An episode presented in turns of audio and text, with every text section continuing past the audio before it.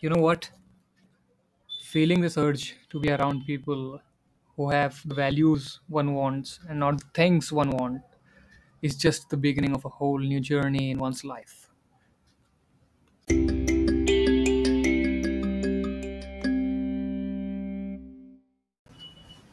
Hello and welcome to the season second of the My Show podcast. I hope all you guys are doing well. Thank you for the love and support for the season one. And here we come up with new content, new energy for you all guys. So, why do we feel this way?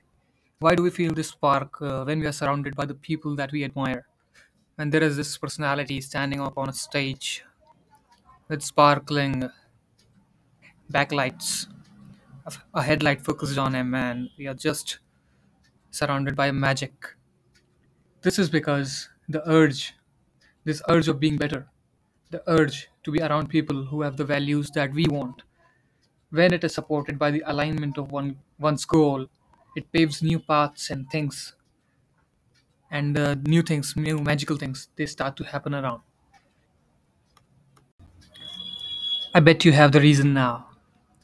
This is all because somewhere in the earth or somewhere in the universe, the person that you admire, the guy that is standing right in front of you, is living the life that you want, that you wanted some way or the other in your stage, in any stage of your life that you have passed. And that's where the real magic lies the magic of changing yourself.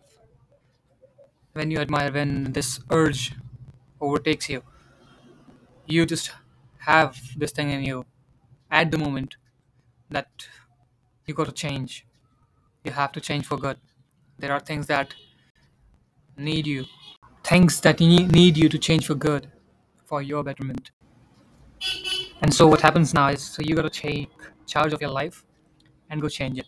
Now I want you to do this one thing. As I finish this episode right now, get up and do that one thing that's on your to-do list for a very long time.